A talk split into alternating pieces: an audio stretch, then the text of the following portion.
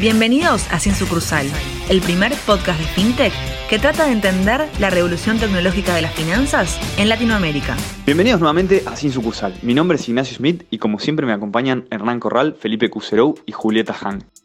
Y en esta edición entrevistamos a Eduardo Novillo Estrada, cofundador y CEO de AgroToken. Además también es partner en Furious Gaming y Easter Egg, dos startups relacionadas al gaming. Es board member en Internet of Fields, IMAX y Digas. Pero lo más interesante es que es presidente de la Asociación Argentina de Polo y que se destacó como uno de los mejores jugadores de polo del mundo, con el logro más destacado de ganar la triple colorna del polo argentino en el año 2003 junto con el equipo La Guada. Antes de arrancar el capítulo les queríamos contar de Minuta, nuestro newsletter semanal con un resumen de las noticias más importantes que pasaron en FinTech, además de una recomendación de podcast y video para aprender de tecnología.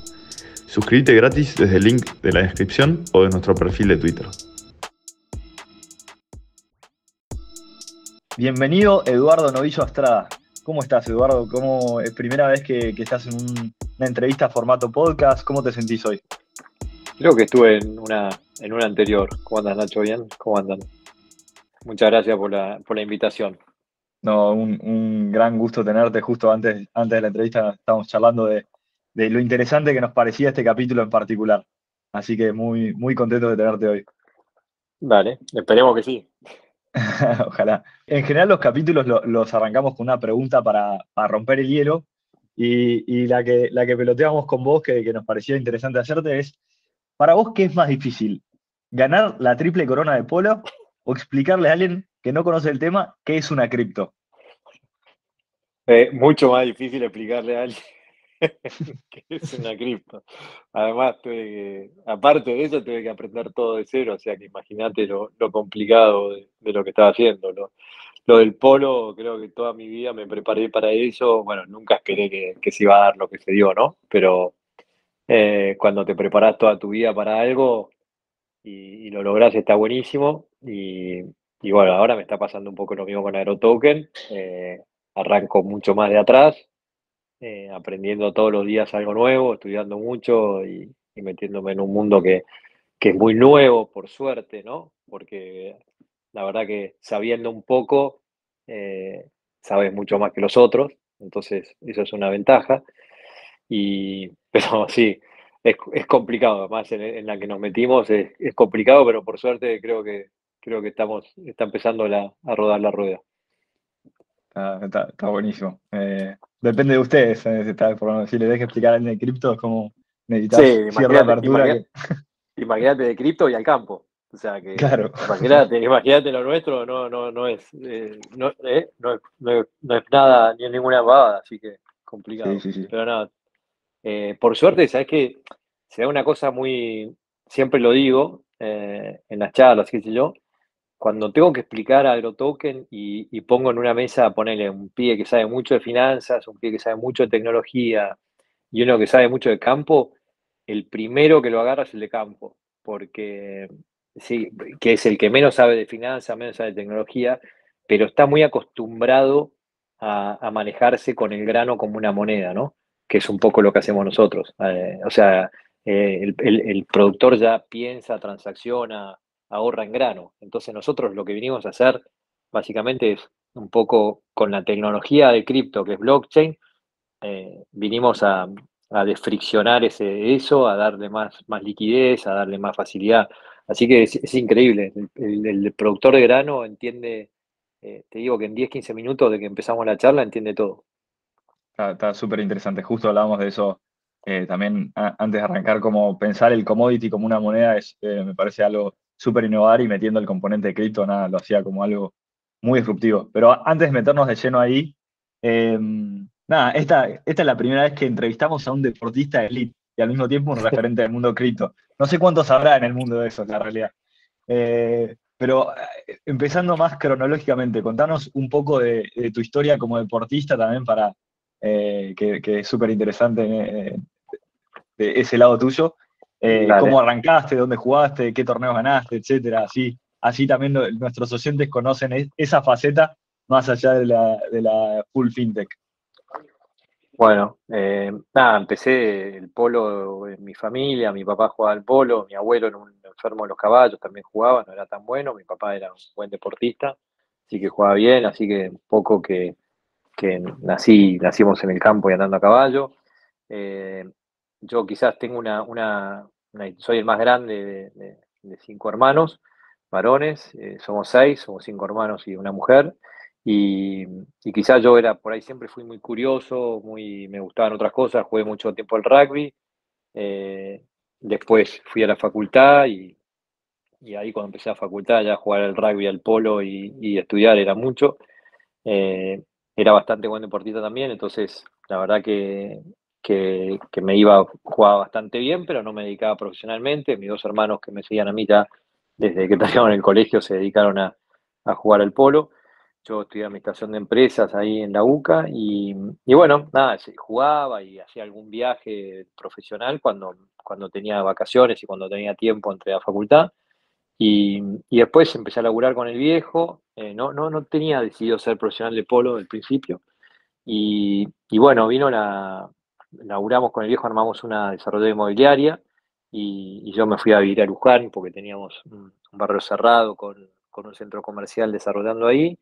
Y vino, bueno, vino el gran problema de una época de la Rúa, 2001, y, y ahí mis hermanos me, pedían que vaya, que me dedique a jugar con ellos y que viaje con ellos a jugar, y dije, bueno, papá, me voy a ver, voy a probar dos o tres años qué tan bueno soy, porque la verdad que nunca me había dedicado full time, y, bueno, me fue bien, no fue, la verdad que no fue muy, muy bien. Eh, somos el único equipo de cuatro hermanos en ganar la triple corona y, la verdad que tuve la suerte de ganar todos los torneos, los mejores torneos del mundo, eh, viajar mucho, conocer gente increíble eh, y, hacer, nada, conocer gente como te, te rodeas. Lo, lindo que tiene el polo, como digo yo siempre, es que a la noche estás comiendo por ahí con, la reina de Inglaterra o, el tipo, un tipo riquísimo y al otro día estás tomando mate con los peticeros y y hablando de, cómo va a ser su próxima, eh, su, la compra de su casa o arreglar la casa o,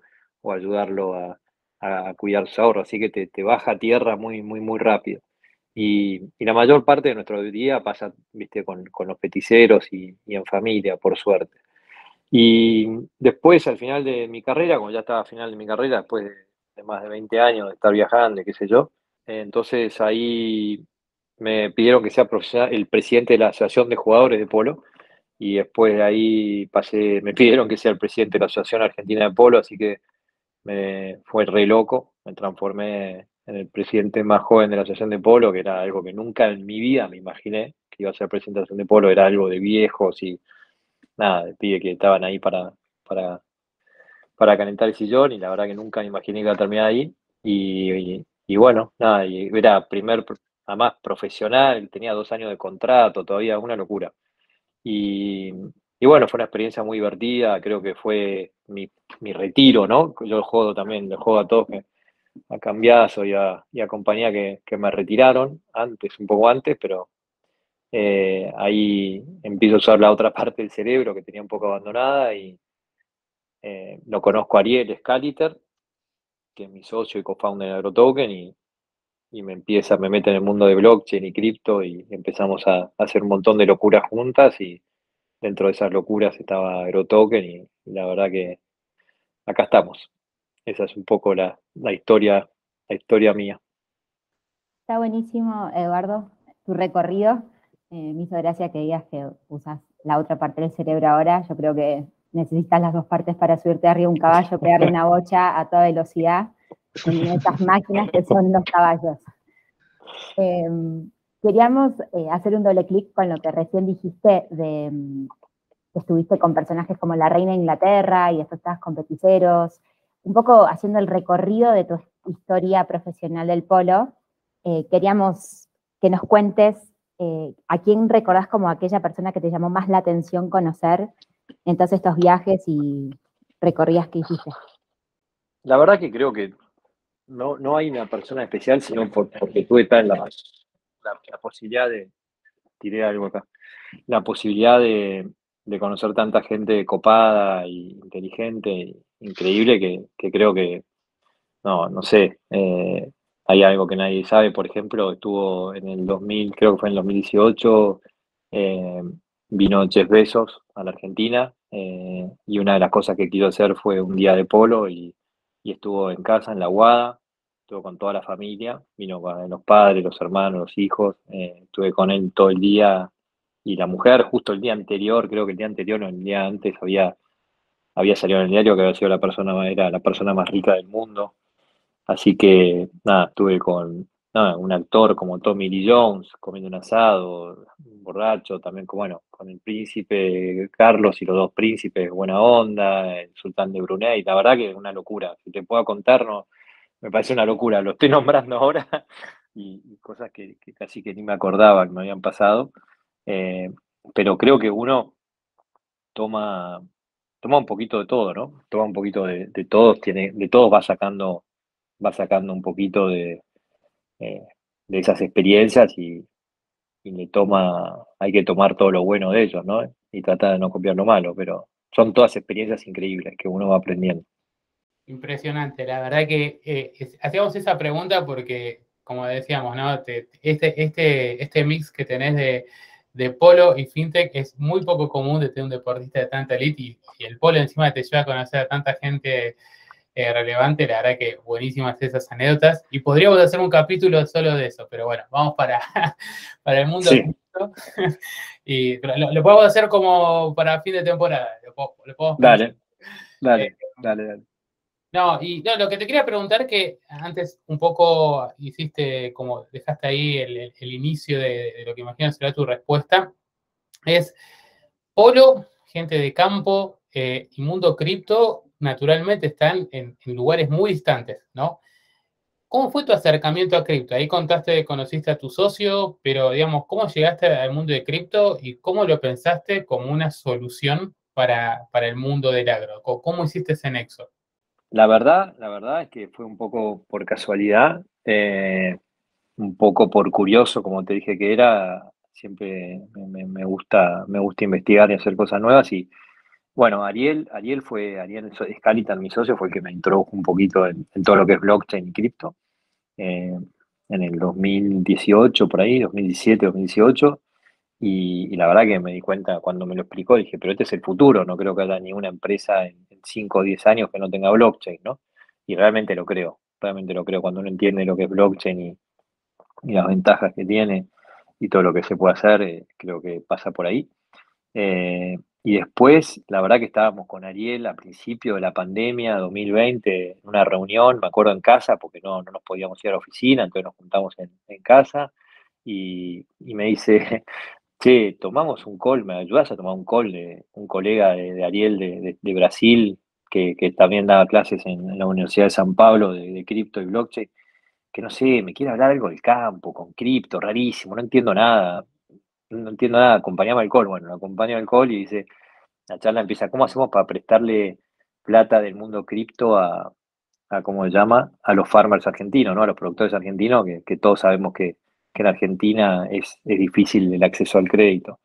Y, le digo, mira, la verdad que es imposible, pero la verdad que está buena la idea. Ahí hay algo, me le digo. Y empezamos a explorar, empezamos a explorar y, bueno, y ahí, ahí fue como terminamos en todo esto. Empezó, empezó de ahí a una cosa que hoy es nada que ver, pero, pero bueno, eh, esa fue la idea y fue de, creo que de curioso y, de cuando lees algo y la increíble, lo más increíble, que después nos encontramos con varias personas que ya habían pensado lo mismo.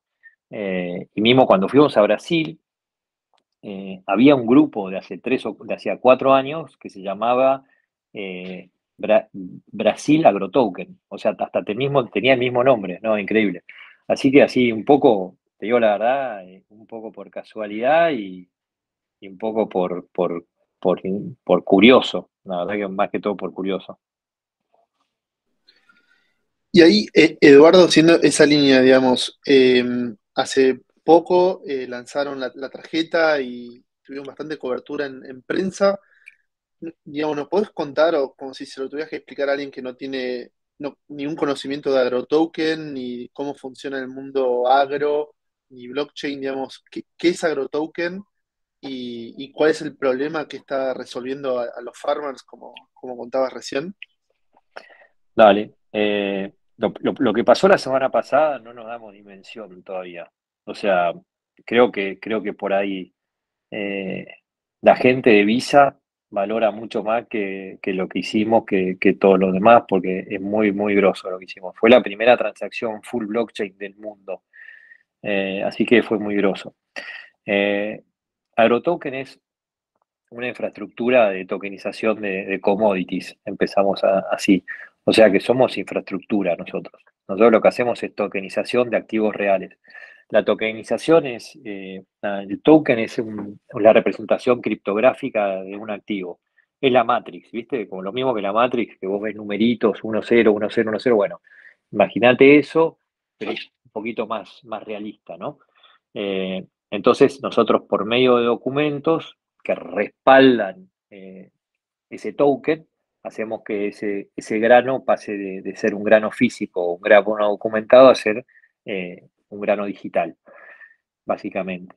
Lo que hicimos con Visa, eh, que también está recopado y, creo que cuando, cuando hablaba de la triple corona, eh, también que, lo había soñado de chico, esto también fue una de las primeras cosas que, que, que me pareció que, nosotros pensamos con Ariel, dijimos, mira, cuando una persona pueda comprar una tarjeta de crédito con sus granos y de evitarle su cuenta de granos. Y bueno, lo que pasó fue eso, lo que pasó el otro, el otro día fue una tarjeta, una, una, business prepaga se llama, una comercial prepaga, pero en vez de estar prefondeada con, con pesos o con dólares, estaba prefondeada con tokens de maíz. ¿Está bien? Entonces, el productor tenía en su wallet estos tokens de maíz o tenía su maíz digital y lo deja en colateral o prefondea la tarjeta. Cuando pasa la tarjeta en, Starbucks, Starbucks le pregunta, nos pregunta a nosotros o a, Pomelo, ¿tiene, ¿tiene crédito? ¿Puede, puede, puede, ¿Tiene suficiente fondo? Sí, paga. Todo esto en blockchain, en la red de Algorand en blockchain y en, menos de tres segundos, ¿no es cierto? Sí, pagale. Entonces nosotros retiramos una pequeña porción eh, de, esos granos de la, billetera, de la wallet del, farmer, del productor, la ponemos en una billetera que es una escrow, le descontamos los granos igual, igual a lo que cuesta un café, al precio spot del maíz de ese día, y lo que resta de esos granos se lo volvemos de vuelta a la billetera. Eh, así que eso es exactamente lo que pasó la semana pasada, es como que te debiten a vos de los pesos de tu cuenta, nosotros se lo debitamos de la cuenta de granos eh, al productor. Y el pain que venimos a cubrir es ese, ¿no? Que el productor siempre quiere estar long en grano. O sea, el productor siempre piensa, como te dije al principio, piensa, transacciona, quiere estar siempre long en grano porque, porque es su moneda de cambio, es la moneda que él sabe manejar, eh, que lo cubre la inflación, de la devaluación, y, que él, se siente seguro, y que se hechea.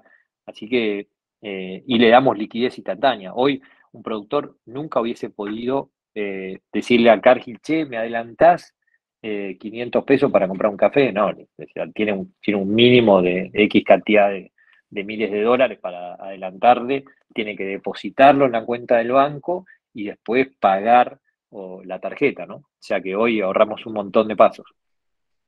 E, entonces, e, Eduardo, te parafraseo a ver si es así operativamente, digamos porque ahí estaba, tuvo esa explicación, pero por ahí hubo como cierto tecnicismo del, mundo agropecuario. Operativamente, el, la persona, digamos, quien cultiva el, grano, por ejemplo, maíz, lo lleva físicamente a algún lugar, digamos, de ustedes o algún partner suyo, y ustedes emiten el colateral de esas toneladas que entrega en un cripto token, digamos, de maíz, por ejemplo, ¿no? Y eso se acredita en la wallet del usuario. Así sería funcionalmente Exactamente. el circuito. exactamente. Hoy estamos haciendo con, grano entregado, o sea, el, el, productor cosecha su grano, lo entrega en, un acopiador, que, sería... Nosotros, para, te cuento un poco cómo fue, nosotros nos basamos, no teníamos mucho benchmark, no teníamos de quién copiarnos. Eh, como éramos Fermuga, no, entonces nos copiamos de, Circle, de que, que, emite el USDC. ¿Qué te dice Circle? por un dólar físico depositado en el banco, yo te emito un USDC, un dólar digital. ¿Está bien? Entonces, ¿qué decía la gente? ¿Para qué, van a crear un dólar digital si el dólar físico funciona bien? ¿Qué pasa? Si vos, Felipe, estás en Estados Unidos y yo estoy en Argentina y te quiero hacer una transferencia de mil dólares de, Buenos Aires a, a Miami, tengo que ir al banco, pedir permiso, registrar la cuenta, decir a quién le voy a mandar la plata, vos tenés que estar registrado en un banco. Es un, llevamos cuatro o cinco días para mandarte mil dólares de acá a Estados Unidos. Si vos tenés una wallet donde tenés eh, una wallet y yo tengo una wallet, yo te mando mil dólares USDC, mil USDC de mi wallet a tu wallet en Estados Unidos, en 20 segundos vos tenés la plata ahí, nadie, no le tengo que pedir permiso a nadie, nadie hizo nada. Basándonos en esa, en esa modalidad, nosotros dijimos, bueno, ¿cómo hacemos para armar algo parecido? Entonces, con grano entregado en el acopio, tenemos una certificación de que el grano existe y que está entregado. Se genera un, certificado de depósito electrónico, que eso es un, documento público. Entonces, para nosotros eso es el proof of existence, la prueba de existencia de grano. Y después se genera un contrato de compra-venta a futuro, porque el productor no quiere los pesos en la cuenta, sino quiere estar parado en grano. Entonces, el, el, acopio te dice, yo te voy a pagar tu grano dentro de seis meses, nueve meses, doce meses, lo que acuerden al precio spot de ese momento se llama un contrato de compra-venta con precio a fijar. Entonces, esos dos documentos, ese contrato de compra-venta se hace la sesión de cobro a favor de AgroToken y AgroToken te emite los tokens. Entonces, ahora vos en vez de tener tus granos en Cargill depositados, lo tenés en tu wallet, en tu teléfono para gastar cuando quieras. Esa, esas dos, esos dos elementos nosotros lo llamamos el Proof of Reserve. Entonces, nosotros no emitimos ningún token, que no tengan eh, esos dos componentes, que son el, proof of existence y el proof of liquidity, que le decimos nosotros. Eh, entonces, ese es un. Después vamos a generar otros tokens sobre, sobre grano futuro, sobre silo bolsa, sobre otras cosas, pero hoy, eh, para generar la confianza y el trust en el sistema, lo hacemos con, con grano entregado. ¿Se entendió? Súper interesante, la verdad. Es como que repensaron la función del dinero casi y agarraron y dijeron, esto también puede ser, eso también puede ser dinero y lo, y lo materializaron. La verdad que, increíble. Desintermediación en su máxima expresión, me parece que. Sí, eh, tiene, tiene, tiene un par de complejidades más que, después las hablamos, pero es, o sea, o sea, lo que hicimos nosotros también lo interesante es que es un token fungible, ¿no? O sea, que hoy están de moda los NFT, pero nosotros lo nuestro es fungible. Y para llevar ese token a, a la fungibilidad tuvimos que crear precio, porque el token tiene que crear tiene que tener precio 24/7, entonces creamos un precio, co-creamos un precio con Mato Rofex, o sea que estamos públicos, estamos en la pantalla de Mato Rofex 24/7, tiene un precio 24/7, pues si quiere el productor comprarse un café a las 3 de la mañana y no hay mercado, eh, lo tiene que hacer. Imagínate que el mercado del agro no cambia hace 120 años que es igual. O sea que imagínate eh, a dónde nos metimos. Pero sí, lo que creamos es eh, la, fungibilidad de, la, moneda, del, grano, perdón. Y ahí, una repregunta, digamos, más allá del caso de uso de la persona del campo. Eh, supongamos, no sé, contexto, eh, ojalá que no, pero hay como el contexto actual, digamos, bélico en Rusia con Ucrania. La persona, digamos, de a pie, que dice, bueno, por ahí se puede disparar el precio de los commodities, ¿también podría acceder a este mercado a través de un cripto token de maíz o de trigo, lo que sea? Bueno, tremenda pregunta. Esa, ese es mi sueño. O sea, todo lo que estoy haciendo es para eso. O sea, la verdad que eh, eh, lo que nos gusta, o sea, hoy en 45 días estamos, vamos a, publicar el token, lo vamos a, listar en Ripio, una primera prueba y seguramente en Bitso y en Bybit después. Eh, pero sí, esa la, el gran sueño nuestro es que el taxista de Buenos Aires, el taxista de Bogotá, de, México DF, de San Pablo, eh, tenga acceso a una moneda dura que hoy por ahí no tiene acceso, eh, entonces eh, pueda ahorrar en soja, en maíz, en trigo, en un token de tierra, en un token de energía, de, cosas que él conoce, ¿no es cierto? Así que esa es la, gran visión y el gran fin de AgroToken, es que, sí, que es ese. y bueno, estamos, estamos trabajando en eso y, ojalá lo que la visión nuestra, y es como decís vos, la gente en, Europa y Estados Unidos, 70-80% de la gente, sus ahorros los tiene en la bolsa, ¿no es cierto? Eh, en, Google, en, Tesla, en Apple, ¿no? en, Microsoft, en Coca-Cola. En, Latinoamérica eso no llega al 2%, ¿está? La gente no llega ni llega al 2%. Así que imagínate. Y aunque vos le des acceso fácil a esa gente para que compre Tesla, Apple, no entiende, no va a entender y no va a comprar.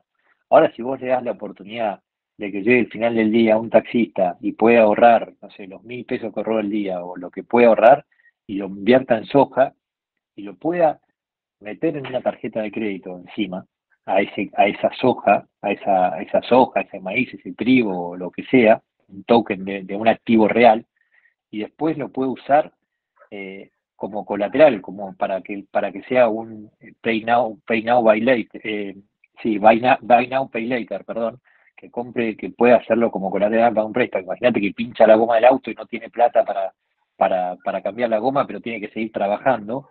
Y bueno, tiene un colateral que en vez de tener Bitcoin o Ethereum o lo que sea que hoy se usa como stacking, tenga un colateral de soja, maíz o trigo y pueda pagar la goma y a las dos semanas te devuelve, le devuelve la plata eh, y se queda con ese colateral. Así que, eh, gran pregunta. Esa, esa, ese, es, ese es mi sueño. La verdad que ese es mi sueño. Un, sueño poco ambicioso que dijiste, igual. no, y, increíble, la verdad.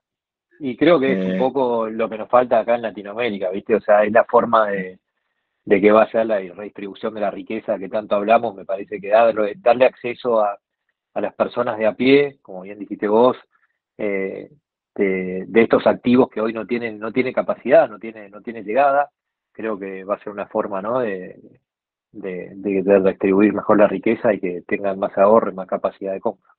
Sí, sí, es de alguna forma repensar el vehículo eh, que te lleva a la inclusión financiera, ¿no? No, necesariamente es la inversión del mundo tradicional, sino que es, ver qué otros medios hay para llegar a eso. Pero, pero más allá, volviendo, volviendo quizás a, al principio, me, imagino cuando, cuando de repente tuvieron esta visión o, o, o, tuvieron esta idea y la empezaron a materializar, eh, qué, complejo arrancar, ¿no? Porque es como te estás metiendo en una industria, como vos decías, que no, no cambia hace 100 años más o menos, eh, y estás, trayendo lo último, lo último, o sea, lo, eh, ¿cómo, fue esos, esos primeros momentos que, que de alguna forma vos arrancaron y dijeron, vamos a conectar estos dos mundos, el campo eh, con, con DeFi? ¿Cómo, cómo hicieron? ¿Qué, qué, cómo fueron esos inicios? ¿Cómo armaron ese, ese, equipo núcleo? ¿Cómo convencieron a la gente de la visión que tenían eh, más en esta industria tan, tan tradicional? Un poco una locura, ¿no? Eh, la verdad que eso no, hay otra cosa. después, la verdad que con Ariel pensamos que nosotros podíamos al principio ser como, viste, company build, así quedarnos de, así de presidentes ejecutivos y manejar, entonces eh, contratamos a un par de personas y las, hicimos parte del proyecto al principio y que las llevaron un poco a tierra y después nos dimos cuenta que, era algo enorme y que no lo podía vender nadie mejor que nosotros porque lo habíamos creado nosotros, entonces dejamos todo lo que estábamos haciendo y nos dedicamos full time a esto y creo que cuando uno eh, el que lo creó lo cuenta es diferente, ¿no? Lo cuenta diferente y lo, y lo, y lo, transmite diferente. Y, y después, bueno, la verdad que fue, como te digo, o sea, es algo que para el campo es natural, ¿está bien? También, eso ayuda mucho. El campo se maneja con canje, se maneja con la soja, o sea, cuando vos vas a alquilar un campo, lo, lo, arreglás, eh, el, alquiler lo, lo, acordás en toneladas de soja o en, tonelada de maíz. Cuando vos te endeudás en el campo, te endeudás con la cosecha siguiente en toneladas de, de, grano. Cuando, cuando vos pagás algo, lo pagás en forma de, canje. Está bien, vas a comprar una Toyota, lo haces canje, un tractor, lo haces con canje. Entonces el campo ya se manejaba como una stable, como, yo te digo. Entonces, cuando ves eso, decís, che, tiene todo sentido. Después, eh, después, ¿qué hicimos? Después creo que hay, dos partes ahí para contestar la pregunta que, son fundamentales. Eh, me acuerdo en febrero del 2021, arrancamos con, arrancamos todo bien, arrancamos en abril 2020 con la idea y hicimos una ronda de Frenza Family en diciembre de 2020, enero del 2021, que ya más o menos ya teníamos, ya decididos, ¿no? Y en marzo salimos con la plataforma de, tokenización del 2021. Y en febrero del 2021 yo leí un artículo eh, de Banco Santander, eh, cómo se había desarrollado tan, tan bien en, eh, en el mundo agro en Brasil. Y le digo, Ariel, vengo Ariel y digo, tenemos que ir por el Banco Santander. Y me dice, Ariel, vos estás loco. Imagínate que yo estaba diciendo a un tequi, super cripto, super blockchain. Me dijo, vos estás loco, ir a un banco, estás loco, eso es super CIFA y la palabra CIFA me usaba. Yo le digo, bueno, pará, digo, ¿vos querés que yo convenza a un farmer de que tiene que usar cripto y blockchain? ¿Y qué quiere que vaya así solo? Vamos a meterle un poquito de, de, de, marcas, de cuentos, de, de, de, trust, ¿viste? de confianza atrás de, lo que estamos haciendo. Así que bueno, empezamos ahí, Ariel después de un par de semanitas de discusión me la tomó, me entendió y, empezamos a crear como esta red también, ¿no? Creo que de que Accenter es, somos el primer proyecto blockchain abierto de Accenter, entonces Accenter no, tenemos auditoría de procesos internos, Waterhouse, somos el primer proyecto de Price, eh, también blockchain, es el auditor de los tokens, eh, lo trajimos a Banco Santander, el primer proyecto cripto y, blockchain de Banco Santander. Entonces empezamos como a crear este sistema y empezamos a crear algo que hoy nosotros llamamos hi-fi, ¿no? Hybrid, eh, hybrid finances, ¿no? Somos una, una, combinación de CIFA y DIFA. Y, y, bueno, creo que ese es un poco también el, gran secreto de por ahí de que hoy estamos saliendo adelante, que la gente nos respeta y cree que la gente que nos ve como algo serio y confiable, ¿no? Es crear este, este ecosistema, de, esta red de confianza alrededor de algo tan disruptivo.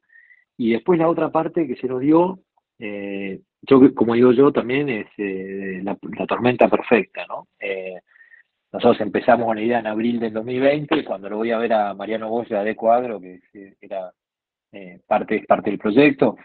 Me dijo, no tengo ni idea de qué me estás hablando, no sé lo que es Bitcoin, no sé qué es lo que es cripto, qué sé yo. Le digo, bueno, digo, acompañame que hay algo. Me acompañó y ahí me dijo, bueno, yo te acompaño, después tokenizamos la tierra. Bueno, le dije, ahora estamos haciendo eso. Y, y bueno, eh, en el diciembre de 2020 explota Bitcoin, se va Bitcoin a 60 mil, eh, todo el mundo empieza a entender qué es, qué es Bitcoin, qué es blockchain, el gran boom del, de, de, de, las de los NFT y los cripto en 2021, después empieza la guerra, eh, empezamos en la pandemia, ¿no? que la gente ya empezó a entender que la importancia de la comida, eh, los commodities, el precio de los commodities empezó a subir mucho eh, y empezó a tener, a valorar y cambió creo que también la, valoración de, la gente en cuanto tenía que tener y no tener, qué era lo importante y qué era lo, no tan importante. Después viene la guerra, creo que refuerza eso. Después ahora en este año 2022 este, también viene la caída de las criptos. Y bueno, si bien nosotros estamos dentro del mundo de ese cripto, creo que lo que hacemos nosotros, que tiene un colateral real o una tokenización de un activo real, eh, nos diferencia, ¿no? Nos saca un poquito afuera de la burbuja esa de antes, ¿no? Que no, no somos una cosa algorítmica, que no somos una, una, una burbuja. Así que ese fue un poquito, creo que se nos dio un poquito todo, como también para contarte que, creo que hicimos muchas cosas bien y eh, el contexto mundial y sobre todo la Argentina nos ayudó mucho también, ¿no? Como bien decís, es una tormenta perfecta. Sí, tenían totalmente. Un, buen paraguas. Teníamos un, un, buen paraguas, de verdad.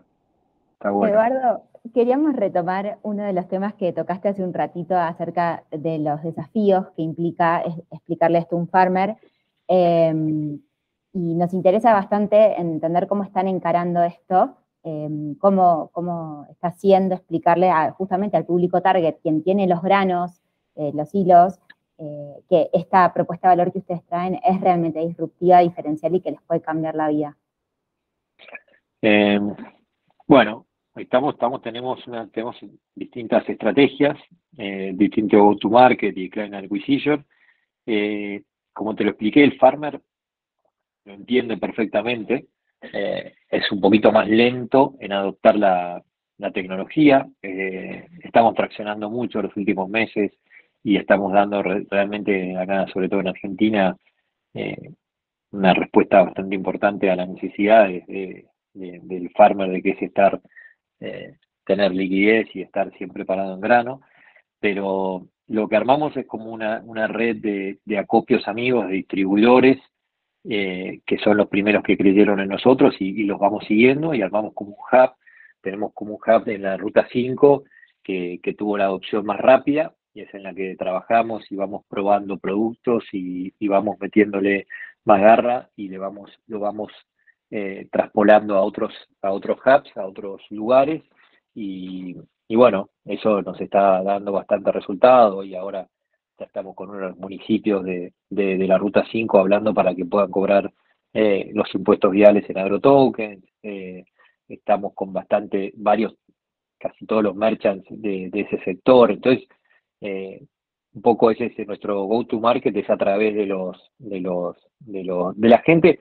El, el, productor de campo es un tipo que trabaja, se levanta a las 5 de la mañana, se acuesta, viste, a las 6 de la tarde vuelve a la casa, y, y la, la forma de sociabilizar eh, es generalmente con el que le vende la semilla, con el que le vende el agroquímico, con el distribuidor de la zona, ¿no? Con el último milla. Entonces, nosotros vamos eh, a través de esa persona que el productor tiene la confianza para, para contarle un poco lo que hacemos y que, eh, y que, y que ellos se lo, se lo vendan al, productor. Claro, sería como un boca a boca, ¿puede ser?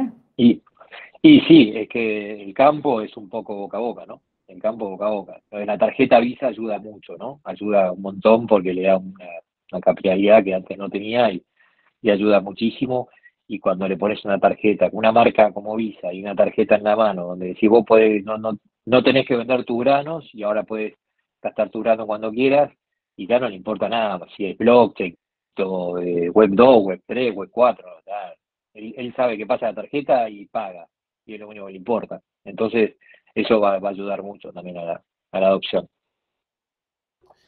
Y ahí, eh, Eduardo, tenés justamente un cruce de, de, dos cosas, ¿no? Por un lado tenés eh, el mundo token o cripto que no conoce fronteras, ¿no? El ejemplo que dabas antes del USDC.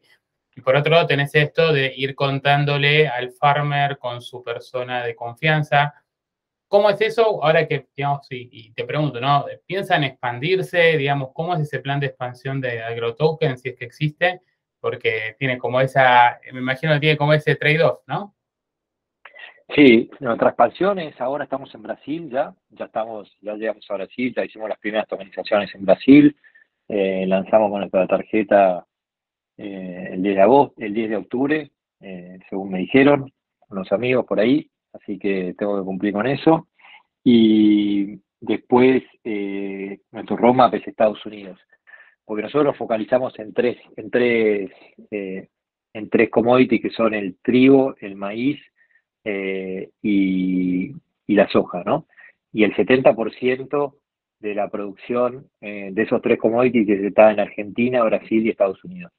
Así que ese es nuestro roadmap. Después eh, está Uruguay, Paraguay, obviamente, que, lo vamos a ir haciendo en paralelo y seguramente seguiremos por México. Pero y otros commodities, ¿no? Ya estamos hablando de otros commodities y otros recursos naturales, como decimos nosotros. Estamos tokenizando, haciendo un MVP de tierra, un MVP de, ganado, eh, de carne y un MVP de, energía. O sea que estamos como, como en esos, en esos tres proyectos también esos tres tokens de, activos reales. La verdad que, increíble. Em, y ahí, digamos, dos preguntitas. Una, solo si podés como expandirnos en dos líneas, ¿qué sería tokenizar la tierra, que me parece súper interesante si nos puedes contar un poquito más. Y después también, digamos, no, necesariamente con el foco de agrotoken, pero con esta lógica de tokenizar activos reales, me imagino que en la, en la etapa de brainstorming eh, habrán visto un montón de industrias más allá de los commodities. ¿Qué, ¿Qué, otras oportunidades vieron, digamos, que no sé si hay un emprendedor escuchando por ahí le pueda llamar la atención más allá de commodities, donde haya una oportunidad de tokenizarlo y bueno, aprovechar las ventajas que tiene todo el ecosistema cripto. Bueno, yo creo que eh, empiezo por lo de tierra. Lo de tierra es, eh, es, eh, tokenizar un campo, ¿no? Un campo productivo. Entonces, imagínate que si vos tenés un campo que cuesta eh, no sé, vamos a decir un número, 10 millones de dólares, eh, en Argentina no hay mucha gente que pueda comprar un campo de 10 millones de dólares, ¿no? Debe haber 50 o 100 personas que tengan acceso a, esa, a ese capital. Ahora, si ese campo lo, participa, lo particionamos en 10 millones de pedazos, y es más probable que haya 10 millones de personas que tengan un dólar para comprar ese campo, ese campo seguramente se le puede sacar un valor un poquito más, más alto, y como te decía, o sea, eh, y vamos a, vamos a buscar entre todos los socios de ese campo el mejor operador para ese campo, porque nadie lo, nadie lo opera, entonces seguramente venga con un contrato de operación. Y, y cuando un taxista va a tener la posibilidad de ser socio de, una deco agro en, un pedazo de campo, ¿no? Así que es un poco lo que estamos generando, un, eh, y va a pagar la renta, obviamente va a ser en, en, en criptosoja, o en cripto maíz o en cripto trigo, porque es lo, que se estira, ¿no es cierto? Uno paga el alquiler en, grano, como había dicho antes. Así que eso es lo de la tierra. Eh, después, lo, difícil es eh, entender eh, lo complejo que es el mundo físico para poder digitalizarlo. Eso, eso es lo difícil. yo creo que hoy se, van a tokenizar un montón de activos más, o sea, eh, se está hablando de tokenizar el metro cuadrado, eh, creemos que también se pueden tokenizar materiales de la construcción, eh, hay un proyecto de, pasajes de avión, de hacer NFT de pasajes de avión, o sea que creo que a haber muchas cosas, o sea, que van a ser activos digitales, ¿no? O sea, que son activos físicos que, van que tienen valor y que por no tener una representación digital eh, no se pueden transaccionar y no tienen eh, un mercado secundario. Entonces, eh, va a haber, hay un mercado creo que, para todos, lo que sí que no, no, no es tan fácil. Creo que en un momento va a ser más fácil, pero hoy es difícil, hay que entender bien el mundo físico para pasarlo al mundo digital. Te, hago una pregunta ahí cuasi filosófica. si, si nos imaginamos un mundo en el que eh, tu, visión, Eduardo, se, lleva a cabo de alguna forma, ¿no? Y, se logra eh, como no solo, no solo digitalizar, sino que eh, está adoptado por todo el mundo esta clase de activos digitales. ¿Crees que habría cierta ventaja también para, para todas las personas en el sentido de que eh, esos activos, el precio y el valor de esos activos estarían mucho más regidos por un tema de quizás oferta y demanda, por decirlo de alguna forma, y no habría capaz distorsión de organismos eh, intermediarios eh, que terminan quizás afectando negativamente o al productor o, a, o al que demanda ese bien, o como que hay algo de eso para vos, digamos, en darle quizás devolverle a la gente el, el poder del medio de producción y descentralizarlo, quizás? Y yo creo que sí. no, no, te entiendo perfecto y creo que sí. O sea, para mí es, para mí esa es mi visión. Creo que me, tiene esto un poco también por eso, porque es como volver al trueque, ¿no? Eh, es más lógico el trueque que, que, por ahí hoy el dinero que emiten los bancos centrales y que depende de personas y que tiene un valor relativo, totalmente relativo.